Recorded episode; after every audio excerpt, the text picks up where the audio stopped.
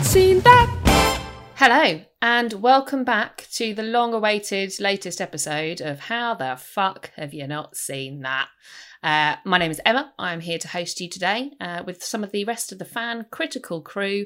Uh, we have Len. Say hello, Len. Do I have to say hello? Yeah, okay, I will. Yeah, hello. yeah, you have to say hello. How you doing? And Lucy. Hello. yeah, ordered. Hello. Uh, so, if you have not tuned in to How the Fuck Have You Not Seen That or Hutta for Hunster uh, before, the Yeah. premise is very simple. We dig into our closets of shame and reveal the films that we should have seen, definitely have pretended to have seen, uh, but haven't.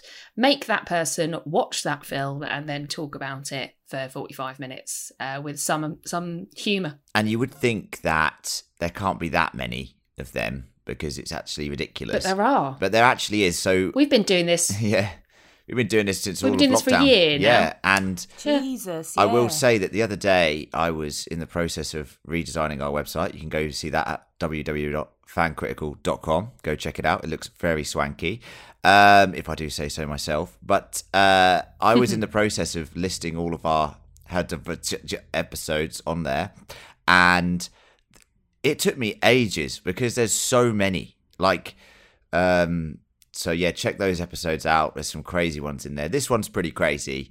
Um, it's a slog, but it's pretty crazy. Oh, I have to say, uh, I was surprised for you all in that looking up the Rotten Tomatoes reviews on this, I suddenly spotted a film that I've definitely never seen Oh, that's that good. definitely should have done. Uh, so wait list. for the end for that. Add it to the list. it is it is time. Without further ado, I shall reveal the film today that has not been seen. Uh, it is the 1979 marathon Francis Ford Coppola film Apocalypse Now. And uh, Lucy, how the fuck have you not seen that?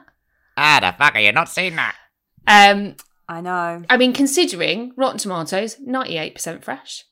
Wow, So- that is it. That is high. Solid. That is insane. Uh, and actually, what I've written in my notes here, the terrible prep, is 895% audience score. Uh, What? So it's not, it's 94%. Right. yeah, I mistyped there. Uh, but but I'll, read, I'll read you a summary before we actually get into the shame of Lucy. So, Yeah. uh, for those of you who've not seen Apocalypse Now, uh, it is described as thus. In Vietnam in 1970, Captain Willard, played by Martin Sheen, takes a perilous and increasingly hallucinatory journey upriver to find and terminate Colonel Kurtz, played by Marlon Brando. We'll talk about that later. A once promising officer who has reportedly gone completely mad. In the company of a Navy patrol boat filled with street smart kids, a surfing obsessed air cavalry officer, Robert Duvall, and a crazed freelance photographer, Dennis Hopper, Yeah. Willard travels further and further into the heart of darkness. Uh, I mean, uh, listen to that summary. Have you not seen this, Lucy? What what what's the crack? I don't know. I, I always never know why I haven't seen films. But what I will say is that I have started this film Oh. God. Yeah. Um, and I've always, it's just not a film that I've sought out. I've I've known that it's obviously supposed to be very good. I've it's been on TV, and I'm like, oh, Apocalypse Now, I'll start that. But it's on at like half ten, and then I just have never finished it. hmm Um, but it's funny because I'm always think I always used to think that I loved like the Vietnam War films. I actually haven't seen that many of them, so I think probably what what I like is like Platoon and the bit in Forrest Gump where he goes to Vietnam. Like, there's not actually that many of them that I've seen. Have you seen We Were Soldiers with Mel Gibson? No, that sounds shit. I've never even heard of that, so don't add that to the list. No, um, No. but I did actually. Have you seen Full Metal Jacket? No, Okay, well, just I mean, we're not doing those That again. can be we're staying away from the Vietnam War for a little while, but let's just For say bit, yeah. keep keep those on the back Let it breathe. Yeah, let it breathe. Um, I have actually at uni we had to read Heart of Darkness, which Mm-hmm. is the novella that this was based on. Good old Um, Joseph Conrad. Yeah, bit of. I mean, yeah, that book is interesting in its own right, Mm. Mm. but yeah, I don't know why I haven't really seen it, and I think it's just something because it is quite long and obviously comes attached with a reputation. I've never sought it out. Um, to Bit like watch. Braveheart. Oh yeah, I've just no, Yeah. never had any. You just hate Mel watching Braveheart, Gibson. but That's all I'm getting from this. You haven't seen We Were Um, Soldiers. You haven't seen Braveheart. You probably haven't seen I like Mel Gibson in The Simpsons. He's pretty good in that. But yeah, I'm not like. or in South Park. He's hilarious. So. And I like the film Signs as well. Oh, good This is not about Mel Gibson Good for film. once. For once, this is a It's podcast not about Mel Gibson. Not about Mel Gibson. Mm-hmm. It's about Apocalypse Now.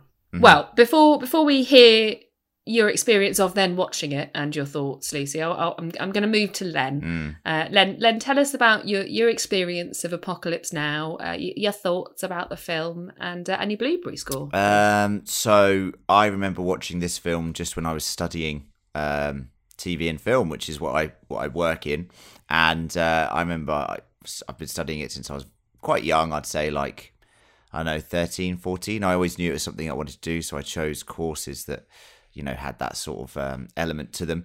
And I remember towards the end of high school, I guess would be the equivalent um, way of describing it for Australian and American listeners.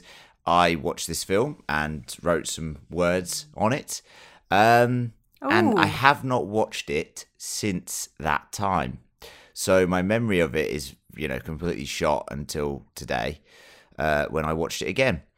And uh, I remember thinking at the time, this is really impressive, but I was probably just looking at it from a sort of very analytical student kind of way.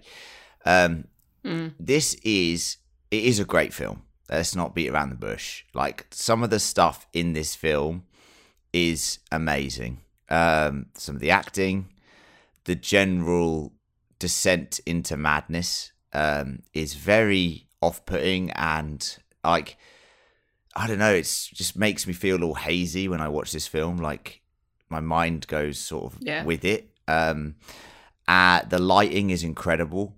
Like and the general sort of scenes and sort of just visuals that this film has, uh, still to this day, compared to any compared to any other sort of uh, war film that I can think of, have just such iconic imagery implanted into my brain, like the flare, the color from the flares, the way that the ceiling fan is lit, and the half light on, you know, people's faces, especially um, Colonel Kurtz or Kuntz or whatever he's called at the end. Um, Cats. yeah, Colonel Kurtz. Colonel Kurtz. This is this this isn't Inglourious Basterds. Yeah, I was just thinking that. Um, so there's loads of things to really like about this film from an analytical point of view. However, I've talked about this many times when we do these podcasts because sometimes it's lovely sitting down on a Sunday and watching a film. And we did Trainspotting last time, and I hadn't seen that, and it, it was not an enjoyable time for me. It, it just wasn't. I was really hungover. I'd had my tuna sandwich, which everyone thinks is mental to have that on a hangover. Again, wrong. But that's my hangover food, yeah. Today, I was extremely shattered because um, I knew it was going to be a slog. It's the, the the version I watched was Redux, so it's two hours thirty six, I think. So I'd been putting off watching it again because I was like, oh, I'll have time to do it. But then, you know, England are playing in the the soccer Euros at the moment. Uh, football to us English people. Soccer. Yeah, well, the soccer Euros. I have to say soccer because A, American listeners, B, living in Australia, they have a different term for football. So, like the Americans do. But uh, so to do that, to watch that, I had to get really early, and then I had to play soccer slash football uh, today. So I'm I was knackered when I watched this, uh, and it proved to be a very big slog. However, I really did enjoy it, um, but my my memory of it is kind of kind of just glossed over by the, you know the way that I used to like like even when I talked about analyzing this film and just some of the things that are incredible you know my partner came in and, and, and watched a bit of it just sat down on the couch so what is going on? And this was the bit with like the monologues with with, with Colonel Kurtz towards the end. He's Oh, fucking batshit crazy and the dialogue's all over the place. It is absolutely most of that- bonkers yeah Most of that is unscripted as well because Marlon Brando. yeah. I mean, it- ugh, mental. I'll come to that when I talk to you about It's it. It's absolutely insane. Uh, the last 40 minutes feel like a blur. I don't know if I was asleep or like half asleep watching this on my couch. Uh, I'm going to give the film a five because I think technically it's incredible. I, I, I, you know, compared to other Vietnam films that I've seen, like Lucy, you mentioned Platoon.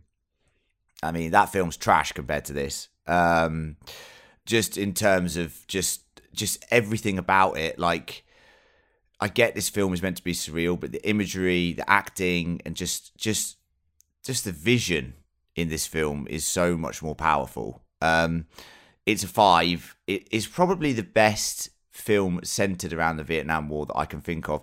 It reminds me a lot of Kubrick um, in the way that it is. Uh, you know, feels fit like the, the the music, the synth, um, but also bringing in those you know tracks from the seventies, uh, which are very iconic. a good Ride of the Va- The Valkyries. Doors. Yeah, I mean, but it's that idea. If you'd actually listen to the soundtrack, it feels very post-apocalyptic, and I know it's called Apocalypse Now, but it feels Blade Runnery. It feels like this is a different world and a bit alien. And for me, that's why it gets a five. You know, did I enjoy my time watching it today? Sort of, sort of. Would I recommend to anyone watching it a third time? Definitely not. Um, once again, it's one of those films that you kind of watch, maybe come back to once every ten years, but really appreciate for it for what it is and what it achieved at the time. You know, 1979. That's crazy to me. You know, it, it's Yeah. based on events Yeah. that happened, you know, eight years prior, essentially. So it's fascinating how close in proximity it is to that event, and also how visually stunning it is for that time that it was made. So five from me, and that's that's my review. Thanks. Thanks, Len. Um, I'll go next because obviously we'll we'll save the save the, the reveal and the best for last with Lucy. Um, my my experience actually, it, it, Len, is similar to yours. So, I uh, not TV and film, but uh, English. I studied Oh, at university, uh, predominantly linguistics. Um, but I did do uh, a certain amount of, of literature as well. And I'm I'm one of those people, as I'm sure you'll all know from listening to the podcast. If I read a book, I like to see the film adaptation of it afterwards. Um, so Lucy, like you, I, I studied Heart of Darkness. Um, I think actually at college, so before university, so not to confuse the Americans. Yeah. When I was about End of high school. End of high school. I think that is. Yeah, end of high school. Um, and that's I think that's when I studied Heart of Darkness, and I and I watched this film, and I, I was amazed by it because I don't think I'd ever seen anything like it. Mm. Um, and I really like the Joseph Conrad novella. Um, I, I think it's very interesting. But the thing I also really like about Apocalypse Now is the story around the film.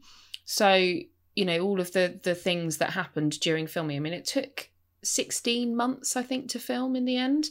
Um, Marlon Brando essentially was a massive dickhead um, the whole way through filming. Like, he originally took like a $1 million advance for it and then refused to film it, hated the script, turned up like 40 kilos overweight, refused to like do anything that they wanted him to do, um, and was a bit of a nightmare. Mhm. Um, you know, and, and it's sad because, you know, it's Marlon Brando, isn't it? You know, it's just a shame.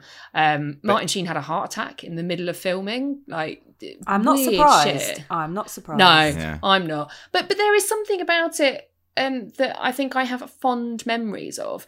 But Len, a bit like you, I think I rewatched it and went, "What the? F- I don't remember any of this Yeah. happening." But I also watched the final cut, which is uh, three hours and seventeen minutes long. Yeah, waste so of time, um, slightly.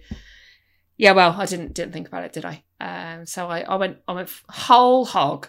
That to me, Emma, is like when people say, and I was always one of these people that thought watching like the Lord of the Rings extended versions would make them, you know, would be like, yeah, I'm a true fan because I've read the books and whatever. You watch the extended versions, like it makes you appreciate how difficult the editing process is because some Mm, stuff in there is absolutely terrible and makes the film look cheesy, tacky. Some stuff just doesn't translate very well to the screen. And it makes you appreciate how good editing is and how important it is. And that's not, I'm not just saying that because it's my profession, but I'm saying it because uh, it, it is a skill. It's and shameless self promotion. yeah, I know, yeah. If you want to hire me, then do. No, joking, joking. Uh, I'm fully booked, so don't He's worry not about joking. it. He's desperate Uh, for work. But I, I think I think the final cut final cut of Apocalypse Now is is interesting when you so the first time you see it I don't think you should watch the final cut because there is some weird mental shit in there that just doesn't need to be in there. There's a lot of Marlon Brando talking crap, um, and there's, Oh, yeah. some weird French soldiers at one point. That's very odd. Uh, there's a whole like 20 minutes of them finding them in this like palatial house in in the mountains of Vietnam. playing French were there accordions, having first. three course dinners. The French were there Yeah, first, but Emma. just that's. I mean that's- that that's fine. That's fine. Mhm.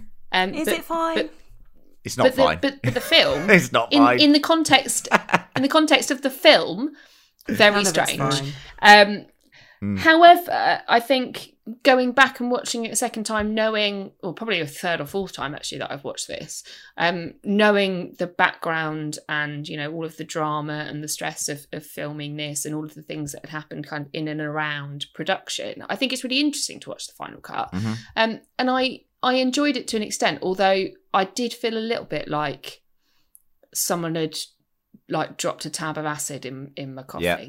Like Yeah. everything was a bit mental. Um, but you're right. I mean, Len, the, the thing that's amazing about this film is the cinematography. It is it's stunningly put together and it makes you feel like Friday night, I'm really cool. Friday night, blinds drawn, low lighting, apocalypse now on the telly. It was it was quite an experience. Having said that, I don't think it holds up for me personally over time. Um, I I remember it being an incredible movie. I don't think I ever would have given it five blue, um, but actually, It's a five blue. I think but yeah, go on.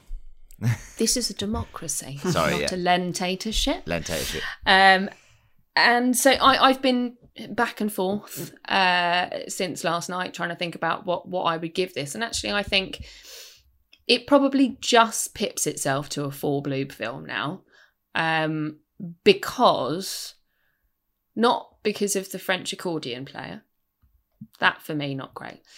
Um, but but because of the place it holds in cinema cinema history, I Yeah. suppose. Um, it did win an Oscar and- for and- cinematography, Emma. Did win an Oscar for cinema- Yeah. cinematography. So I know.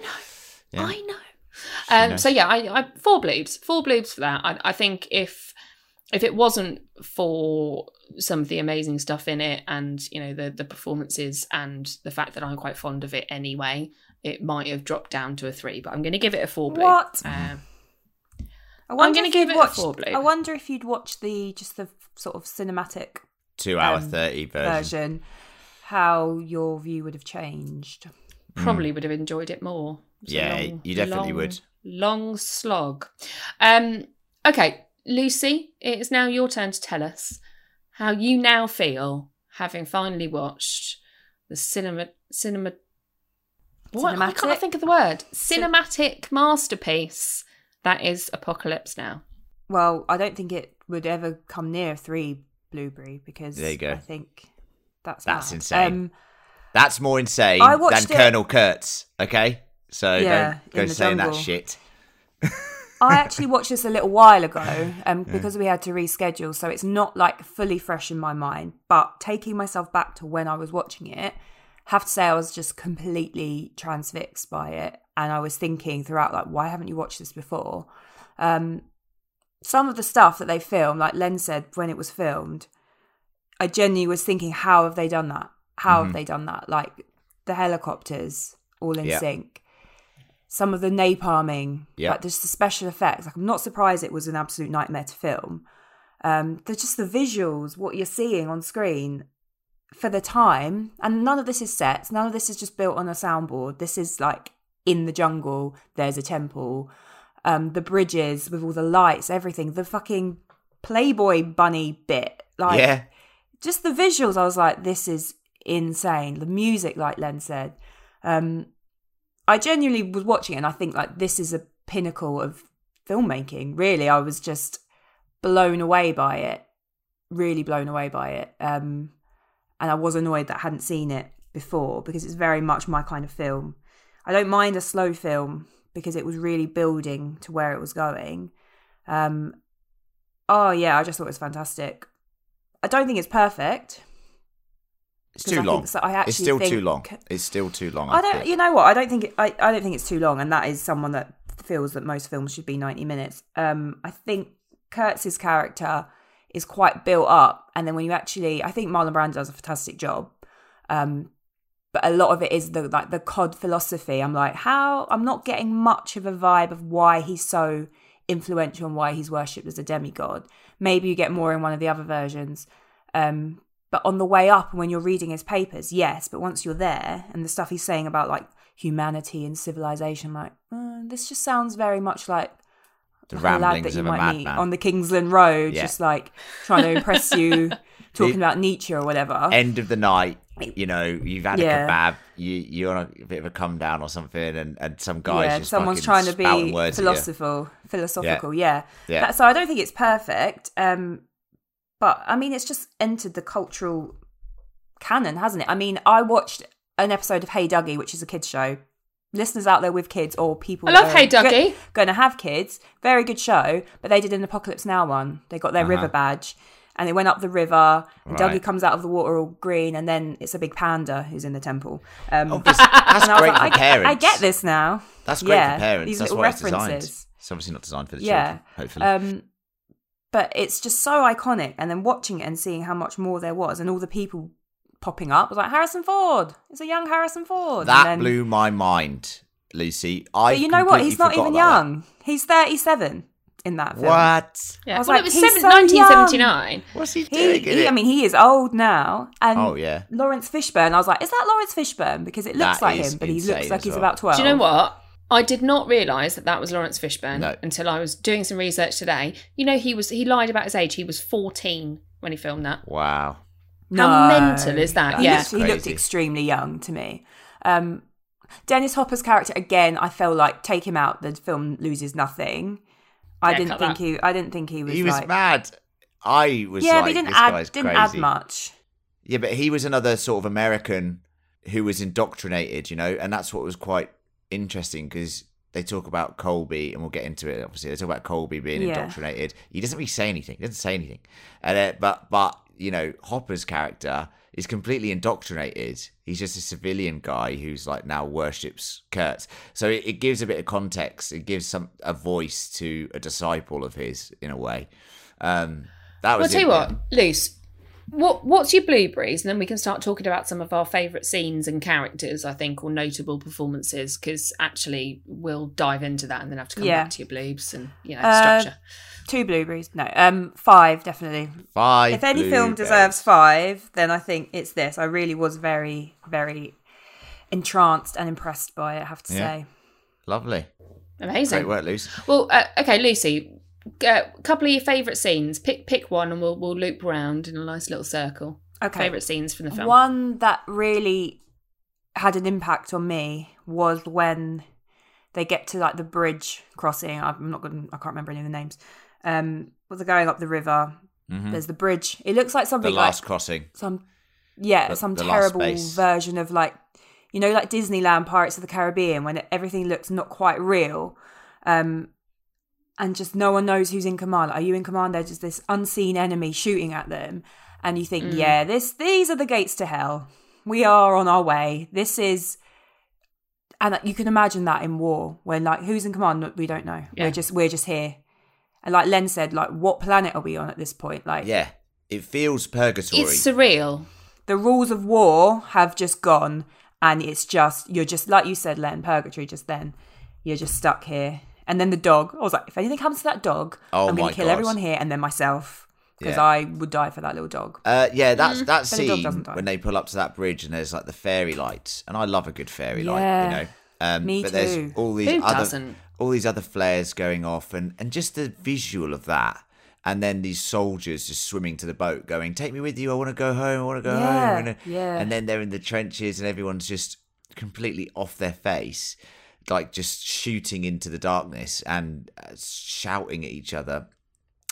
And you see just these It's like this explosions. kind of. Yeah. and then it- someone like a shout, sur- someone's shouting something what are they saying like die americans i can't remember what it is but there's just like a voice it's, shouting it's a something Viet Cong soldier who's who's trapped on some barbed wire, and they uh, he's shouting like you know you American pigs and stuff like that, and then Yeah, Roach something. goes over and uses a like a, a thumper grenade launcher and just blows him up. I mean, it's it's a bizarre scene, and it's just it the cinematography there with the fairy lights. It's just genius. It's amazing. I mean, Yeah. you know, God it's knows like a kind of looked like that, surreal but- juxtaposition of like party kind of firework feel crossed with the fear of war isn't it and that that juxtaposition is so so surreal yeah. because you look at it and you think that could be a bridge in london on new year's or when like, you look at it from a you know, distance a beach party thailand like that kind of thing And then when you And then actually when get you- there, it's like, oh god, It's hell. It's hell. But it's hell on earth. Purgatory is a great description, and it's an that's- yeah. amazing scene. That's the way they dress the whole film, though. It's these. It's this idea of there was a very fine line between uh, partying uh, and killing, and also just Mm. war in general. Like it, I- I did study a bit of the Vietnam War. I'm not an expert in it or anything like that by any stretch of the imagination. But it, you get the sense that there were these pockets of, you know, little party hubs, you know, you know, where there wasn't much conflict. Then there was conflict, and it all just descends into chaos. And there's also, you know, stories of people who go through the Vietnam War seeing not much conflict at all. Um, so it's this very weird juxtaposition. However, they travel as they travel up the river towards Cambodia. Obviously, they're going into enemy territory. There's obviously more chance of conflict. The soldiers there have seen more things and had to experience horrible things and done things that they don't want to do. You know, a lot of these people didn't want to be there. It's conscription. It was punishable very seriously in America um, if they weren't there. So that's why you get characters like uh, Clean, who is you know very young, um, and one of my favorite scenes um, which is a horrible scene, is when he gets shot and he's playing the tape from Oh. his mum. yeah, Um, yeah. And there's something about that scene which I find very powerful and very sad. Obviously, uh, she's like talking to him. He's a young boy. Um, like you said, he was 14 when they filmed this or something, and you get the sense that he was conscripted in the film. He's obviously been conscripted, um, but he might Yeah, even I think he says he's 17. doesn't he? 17 yeah he's you know he's so young Yeah. and you know um and that that moment where he's just dead lying there um and the tape's still playing like i can't wait for us to you to have grand for me to have grandchildren and i can talk to your wife. heartbreaking, i'm it? just like jesus man this is get heavy. Because the moment that he gets the crew together that he's going on this secret mission with they're all so green and they've never really seen conflict and they all go insane in their own ways. Um um so And I think that's one of the fascinating things about the film is the psychological impact of war on different people and how you know and especially you talk about conscription you know that you were forced you had to go to war. That was it. You had no choice. Mhm. um whether you were 17 or 27 or 37 you know uh, if, if you were conscripted to go that was it. Off you go to wherever. Um and that that particular scene is is so awful because it's almost you start to see the full breakdown of everybody else there as well. Like everybody just starts to go because because of the way that we feel as an audience watching this poor young kid with his whole life ahead of him. It's just it's tragic. I do find it weird that the only thing i'd say about the film is i do find it weird that they they give him this special mission obviously classified top mission you know we need you to go kill colonel Kurtz this is a serious mission this guy's got like an army of followers yeah it's you have to travel all the way to Cambodia. Um, we're going to give you just these brand new recruits who have no experience, other than Chief, who have no experience in this situation. You know, so that that to me is the only part where I'm like, why? That doesn't seem right. They they would have like a special forces situation going on. You know, but um, Mm. But I it guess it's a lot less. It's a lot easier to cover up if everyone's just sort of unknown. If you've got special ops, then maybe more people have to know about it. I don't know. Don't know don't know. anything about the army. Yeah, so. yeah, fair enough. That sound, yeah, it sounded like uh, like you didn't really know what you were talking about there. I was like, yeah, wait a minute. In the redux version do you see the funeral that they give No. for him Oh well, we see So that- we see Chief when Chief gets speared in in the Redux version. He gets uh he gets laid to rest in the river Yeah, in the because he river, would, yeah. which is quite symbolic for so him. yeah i mean that that is so in the in the um in the final cut version this is a one of the reasons uh, just youtube this scene um when they um end up finding the uh kind of camp of slightly insane french people. Um Yeah. partly soldiers partly wives and children It's very odd. Um obviously you know the history of that makes a lot of sense. Um, they give Clean a, a funeral um, and, a, and a proper military funeral, and there is this this bit where they've lowered them him into the ground, and Captain's folding this like burnt raggedy flag as you fold them for a soldier, and hands it to Willard, and that was just it was so poignant. I think, and that that is a part of it that I suppose you'd have had to have kept in the rest of the scenes, which is like another fifteen minutes of Yeah. trash. Um, but that I think that scene was really important. That they actually made the effort, every single one of them, including all the French soldiers, to give him a proper send off. Yeah. What send off, a burial, that's a nice. goodbye, and That you know, that sounds respect like a good his scene. service. That poor kid. Yeah, and actually, you know, if you hadn't have had to have all the background of the rest of it, which was tedious to watch, and just like I felt a bit like I was having a bit of a breakdown watching it. Actually, it was a bit mental. Um, but that that was really poignant. And again, you know that when they say goodbye to um, what's his face, and they send him off in the river. What's his Yeah. face? Sorry, Chief. It's bit slow this morning. Chief. Um, that that is equally poignant. Um, and I think it's important that you see that part of it when the rest of it is all a bit sort of psychedelic mad. Mhm. Yeah, And I think that yeah. those bits kind of show the human cost of war, and it, the film's not really about that with regards to the war. It's about No. of the personal demons and the descent and what it can do to people. But it is it is good to show, like, yep, the soldiers died, many of them very young. For what? Like, why were they? and they? didn't want to be there.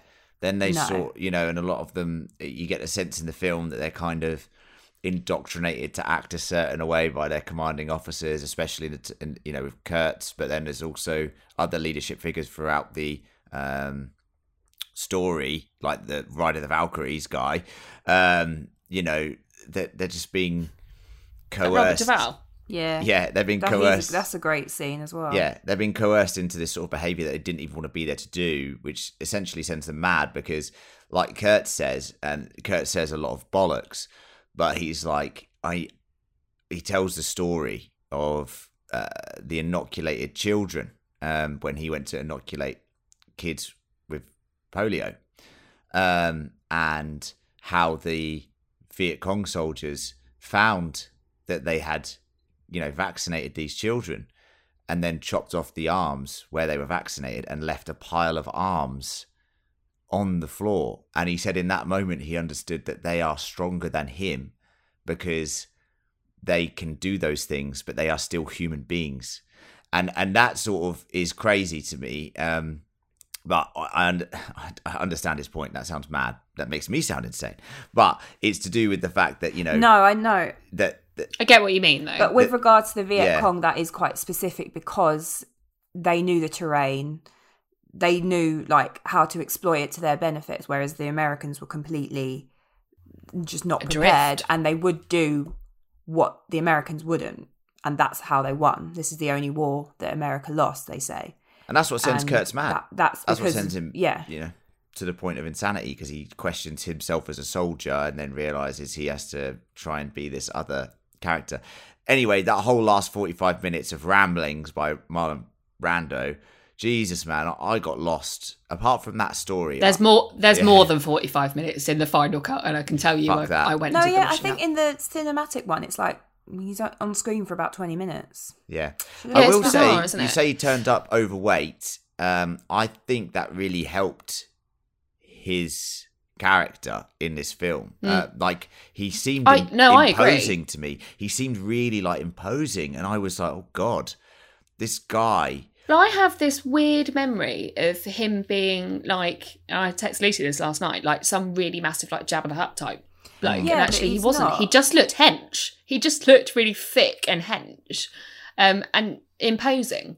There's a couple of moments where you first meet Kurtz, right? And this is another scene that I really enjoyed. It reminded me of Blade Runner with the lighting, um, because Mm. he's sort of half in shadow, half in light, and then at the same time Yeah. he's like washing his bald head with this water, and he's got his head down, and something about that whole scene, which is obviously bizarre, is beautiful, and it's just the cinematography. And he and and and, it, and there's a couple more scenes where he talks, and his face just keeps going into darkness, into light, into Yeah. darkness, into light, and it's at that point when I'm like, wow, you know, cinematography is incredible. Um, It's really powerful. yeah, it's really powerful because the words he's spouting are absolute drivel, um, and they are the ramblings of a madman. Um, but the lighting, lighting, and this is what the character, you know, uh, Captain, um, what's his name? Willard. Captain, what's his name? You two, Yeah, come on, Yeah. get it He's together. seeing, this is actually what he's seeing. The same thing. Like this guy coming in and out of light, this, this powerful presence that he's been curious Well, it's about. also reflecting like the, and I think from from Willard's perspective, it's reflecting the. I can understand this. You're a fucking madman. Um, kind of switch that that he's experiencing. That you know, part of him agrees with a lot of what Kurtz is saying, and part of him thinks, "Well, no, you're absolutely nuts." And I think I got to say, you know, I, I said that about Marlon Brando at the beginning of, of this about you know all of the controversy around it. I think he fucking nailed Kurtz. Yeah, I, I think he, Yeah. he his performance was stunning. It's Yeah. I mean, it's just screen unbelievable. presence, and you can't yeah, you just can't argue with it. And it, it's Marlon Brando, you know, from from like on the waterfront to The Godfather. Like this is a man that can control the the screen. He captures your imagination, irregardless. Yeah. Like you look nowhere but and, at sc- him. and screen presence, and it doesn't matter what he looks like to me. He he may have been an absolute nightmare, but he's turned up. He's done his twenty minutes of rambling, and yeah, but he's it's absolutely job done, and no one else could have done that and made made it seem like he actually believed what he was saying. These this like nonsense he's spouting, but the story about the arms as well that Len mentioned is when Mm. it really it's like the clarity hits, and you're like, right, I get what you're saying. You've got like some evidence of what you're talking about, and it's horrific, but that's when the penny sort of drops. I think. I think um, some of the best scenes in this film are the unscripted stuff. So one of my one of my favorite scenes is right at the beginning when you first meet Willard and he's going mental in his in his Mm. room, um, and so I didn't know this when I watched it, but then having done some research prepping for this, he was off his face doing that, oh, yeah. and they he just said just just run the film. Oh, Um, he was absolutely pissed up at the time. Martin Sheen sadly had Who hasn't done it, Emma? Like, you know, we can all admit that we've been in a hotel room pissed, naked, punching mirrors and shit. Oh, you know, we've all been there. Yeah, totally. I Perfectly do that every other week. Uh, down at the Travelodge locally, they hate me there.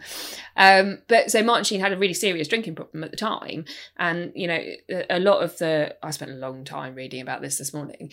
But he talked about how he um, he felt like it would help him conquer his alcoholism, and that, so that whole thing is just him absolutely fucking battered.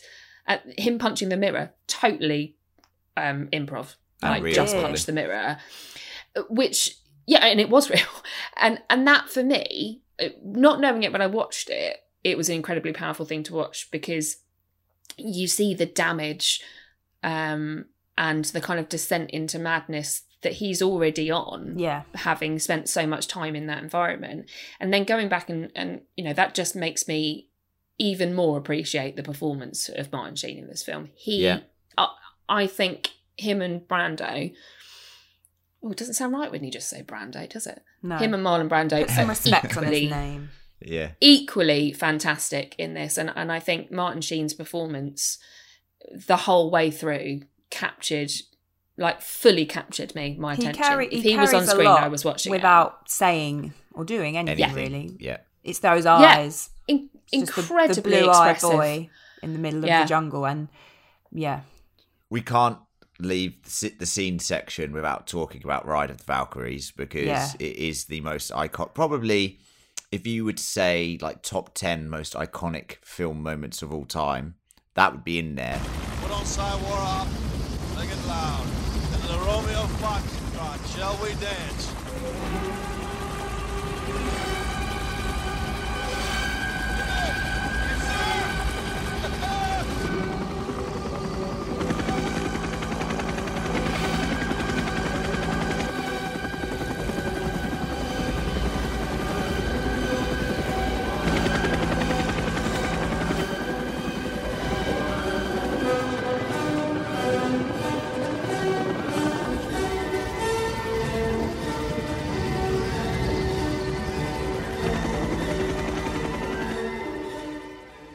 Um, Ride of the Valkyries, like you said, Lucy, how did they film that?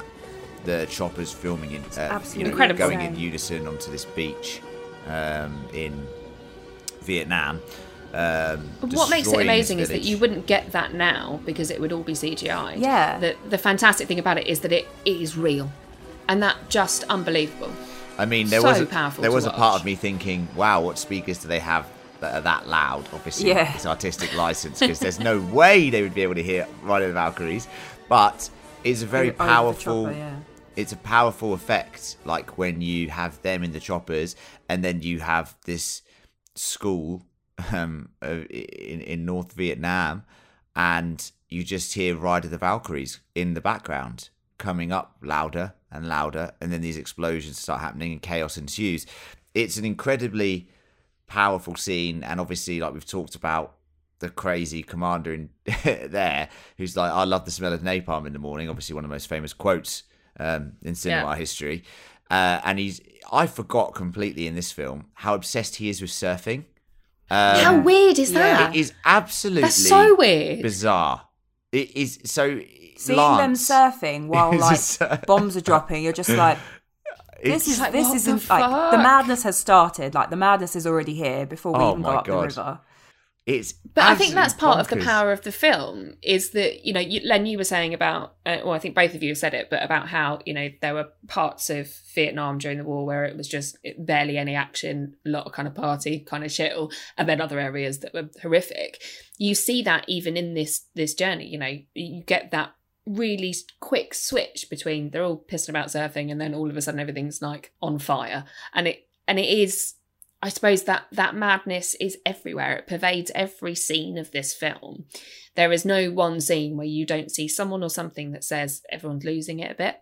Yeah, And I think that's that's what makes it really um engaging because you're you're always on the edge of your seat. Um I'll I'll give a give a notable mention, uh not necessarily a performance, but to the soundtrack yeah, Mm. the music behind this film is so good so good I, just every single piece of it fantastic i mean at one point there's susie q comes on and you're like brilliant great we've got a bit of the doors Got to have the Yeah. doors in Vietnam. but got the Prerequisite. doors of vietnam but like I was talking about, it's the synth stuff that really makes it Mm. distorted. Like it just, it's just completely bizarre. Um, it, there's a lot of like horror strings in there as well at times. well you mentioned kubrick and i, I get what you mean by that crescendos of Kubrick style. Uh, you know, talking about films like The Shining, um, uh, of of high strings that create this and pizzicato strings and synth that make it feel hor- horrific and completely disjointed and sort of futuristic dystopian. Like it, it's got that feel to it.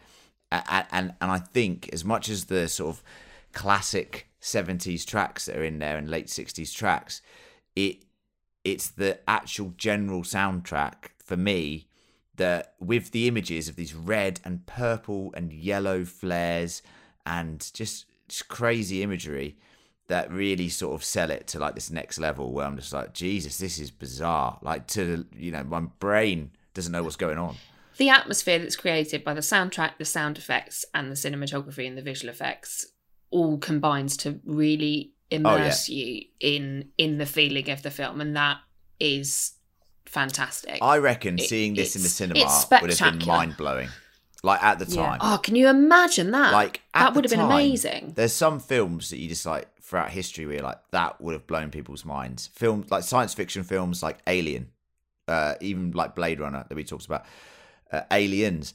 Seeing something like this for a wartime like epic, you would just be like, you feel like you're there in 1979. You know, Mm. that's insane. Especially It'd it, it would have been incredible, So yeah. close to the end of the war as well. Really, exactly. like you said, Len, to go on. When did it end? 74? 75? yeah, something like that. So, yeah, I think it's If it ever close to then, ended. yeah. But Well, um, yeah, exactly. not for the people that went there. But yeah, just to then go and make this film. I think it was filmed in the Philippines, wasn't it? But Brave. yeah, crazy to look back on now. Well, does anybody have any other scenes or notable performances they'd like to shout out before we move on to the quiz to prove, not that I think we need to, that Lucy has watched this I film? have watched it. Um, I think we were saying like Robert Duvall. That is a really sort of iconic performance, just of like American jingoism and just yeah, we're in the middle of the war, but I want to surf, and that's my priority now. Is that is surfing. So that's a very we have mentioned it, but yeah, just to double down on that manic Yeah. performance. yeah, I, I I think you know as much as there is ramblings of absolute madness, which I guess was in the script, but also you know improv from Brando, which we've now agreed we cannot say just Brando, so Marlon Brando.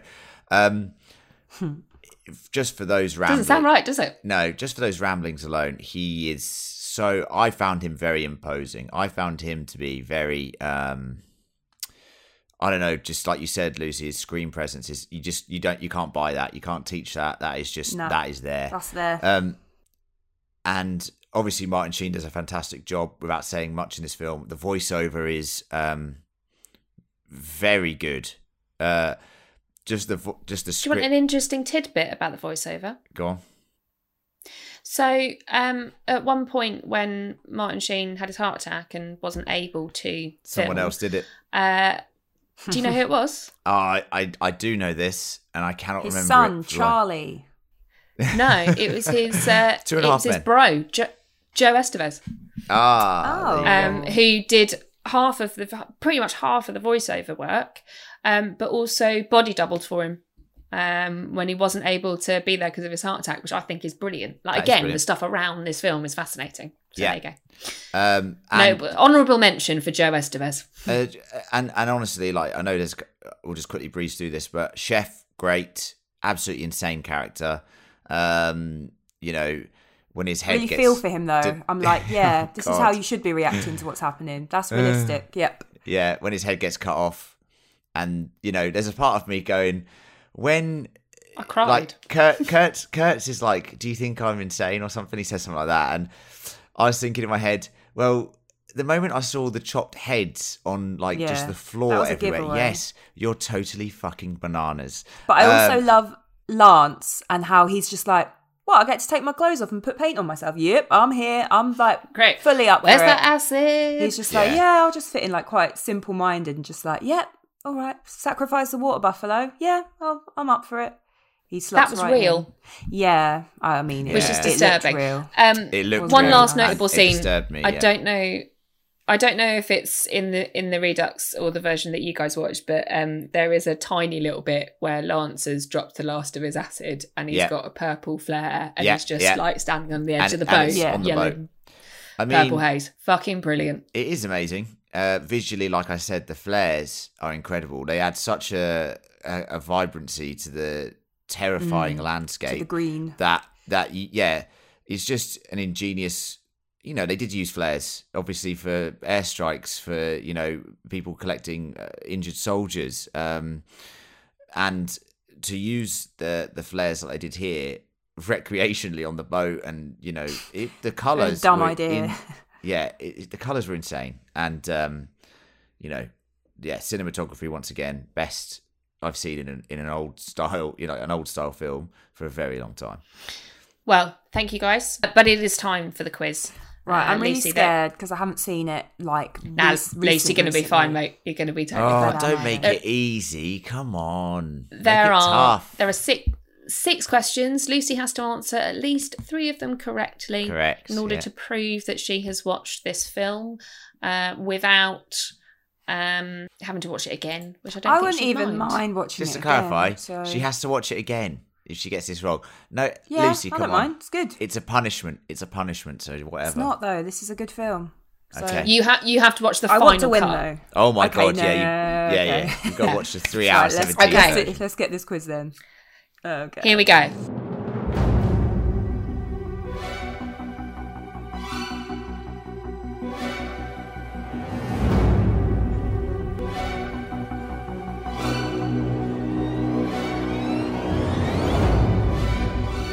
So, question number one, Okay. Lucy. On their journey through Vietnam, the team or the group stop at a large army base and meet some of the playmates, Playboy girls. Yeah. Can you tell me one of the months to which those playmates are assigned Right. in That's that year? that is hard. So I don't know. I'm just gonna pick a month. Um, May. Fuck me! Uh, yeah, Is that right? You're correct. August and May. Yeah. I was You gonna got- say how- August.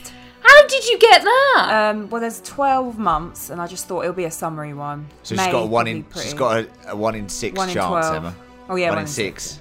Yeah. for the summer. I was Wow. gonna say all, Well done. Lucy. Okay, Roll the good. dice, That's people. good start, 'cause Roll the hard. dice. See, I told you they weren't all going to be easy. Okay. Uh, question number two. Chef has a unique culinary skill. What is it? He's from like New Orleans, so I'm gonna say like gumbo or what's what else is it called? Can I jump in, please?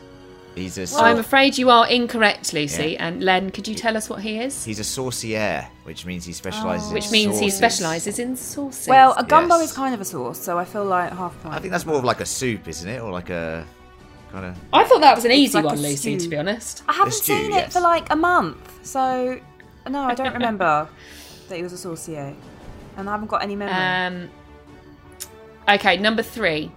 What book by Joseph Conrad is a film said to be somewhat based on? Heart of Darkness. Correct. That's too easy. Question number four. Jesus, Yeah. Up God, then. But it was in there. It was in there, and I've used some of my other facts. Uh-huh. Uh, question number four: What What is the code to order the airstrike on Kurtz's camp? No, I don't know. Uh, Operation. Um, surf. I don't know. I Oh my. Uh-huh. God. No, it is not It- Operation It Surf. begins Len, with would you like A. to take a Does it begin with an A? I've Yes, an it does. Apocalypse. Damn it! No, No, that would be good if it was Uh, the- apocalypse now. it would. It, it is Almighty. Almighty, that's it. Uh, that's it. Yeah, mm. I knew it was an A. Did not Okay. remember that. Yeah. Two questions left. One point required, Lucy. Jesus, struggle street. No, two. Yeah, no, I have got you've two. Yeah, yeah, yeah. Okay. Yeah, one. Yeah, one out of right. two. Okay. Okay. Question number five. What are Kurtz's last words that we hear Oh. repeated? God. The horror. end of the film. The horror. Yeah. Correct. correct. Okay, phew. And question number six. La- Lance is well known for what sport? Oh, Surfing. fuck off. Just hand it to her. I saved an easy one for the end. I didn't. Well, shambles. I didn't think she'd get the a playmate months. To be fair, Yeah. I mean, Uh, that was well a done, guess. Lucy. Thank you. No, you're That not a shambles, tough. Lucy. Emma's a shambles. Four out of six. It's not a shambles. It's a shambles that you didn't get sauces, to be honest, um, Yeah, but you managed true. to guess May. So, um, Yeah. congratulations. Thank you. Would anyone like my bonus questions? Yeah, Nah, go on we're then. all See if I can do any better with that. I'll give you one bonus question. Okay. Uh, on the journey towards Cambodia, the team stopped to raid a Vietnamese boat for food and supplies. What surprise do they find once A they've puppy. shot everyone? Puppy. Yeah. And the puppy doesn't. Well, we don't see it die, so No, I'm dies going off to assume camera. it's still alive. Yeah, Water. well, Yeah, Shut it's up, alive. that's wishful thinking. Well, thank you. Thank you, everyone. Uh, Lucy, well done for passing Thank the you. quiz. Uh, it's It's tough. impressive. And actually, it's been a thoroughly enjoyable hour talking about, I was about to say the Heart of Darkness then. No, Apocalypse Now. Um, really, really thoroughly enjoyed. Uh, so I suppose all that remains uh, is to reveal Oh, yeah. slash see if we can find another Heather Fessner. yeah. Um, What's this one you haven't seen? now I Luke? have one. Go on. So I'm I'm on the Rotten Tomatoes website uh, Yeah, for Apocalypse Good Now. website. Scroll Yeah. down. You might also like. I've never seen LA Confidential. What? That is bizarre. I love that film. That's like one of my Oh, favorite And films. I- we'll happily do that. That's a great film. I don't know Oh man, how. what a classy film. Yeah, we'll do that. we'll So, do that. LA Confidential. I think we might have to do that next. That's a good yeah. throwback as well. Like that, that'll take me back. That's got some memories. Well, it was at 90, 97, uh, 99% fresh. It's so good. I watched it. Um, you know when we were doing on Twitter, like recommend a film. I actually watched Yeah. it in the in lockdown, like last year, because it's just yeah, fantastic. lockdown life. I was Um, looking at the cast. I was like, Guy Pearce, lovely. Kim Basinger, great. Russell Crowe, Danny DeVito. Kevin Spacey, but you know, it's still. I a wasn't going to mention Spacey. He's very good in Um, it, unfortunately. yeah. So I'm, Um, I'm looking forward to that actually. Uh, so there you go. How the fuck have I not seen I'm that? Who excited because I love it. Okay, One of my guys, tune in for that. Also, just to say that we have completely rebranded Fan Critical in a way. Not really in a way, but in a way. So now we release an episode once per week. Uh, if you do want to catch up on previous content, we release uh, a monthly schedule. This month already, we have had our new show, Not All Sequels Are Created Equal, where two of our members pitch uh, sequels to films that never had one, and we choose the winner. We've also had 60 Minutes to Midnight, the show where John, myself, and Gareth uh, just discuss what we've been watching and general life stuff. Um, you know, that is a bit more chilled vibe, unscripted in a way. Not that this is scripted because it's definitely not. Um, Definitely and not. Emma and, Emma and Lucy have their own show coming up later this month too, so do check that out. Yeah, And Check in um, next week for something for old that. and something new. Yeah, Yeah, that's the name. Um, we got a name. some something old and something new. You've heard it here first. Um, so yes, please do check those shows out. Please do subscribe. Please do go to patreon.com forward slash fan critical and sponsor us with any dollary dues, dollars, bucks. Um, that would be amazing. Uh, thanks Shout to out this week to Richard Carroll. of our course, our boy. Thank yeah, you thank very you. much. Thank you, thank you for the Richard. support, bro. Uh, massively appreciate that. Know you're a big fan of the content. Know you listen to the stuff. So, thank you so much for uh, for the for the donation. Um, it will not go to waste. I promise you that. It will not all It go shall not. towards John's beer fund. Don't worry. Uh, what I will say is the money that people have donated has enabled us to um, create this new schedule, come up with new show ideas, and try and give you guys content in a time when content is kind of light in a way, um, just because of COVID and stuff like that. I know we're coming out at the end of it now. Hopefully, touch wood, fingers crossed. But the donations have enabled us to do all of those things. So thank you so much. Um, and as I said, if you do want to sponsor us and you do enjoy the content, you do enjoy the discussion, patreon.com forward slash fan critical. And all that remains to say is thank you to both Lucy and Len, and of course myself, Emma, um, Thanks, for Emma. joining me to talk about Apocalypse Now. And uh, yeah, tune into all that content. And we'll content. Tune Content. into all that content. Content. Content. And we'll see you soon. Bye. See you soon, guys. Bye. Horror. Hey,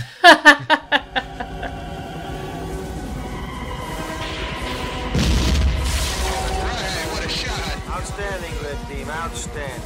Get your case of beer for that.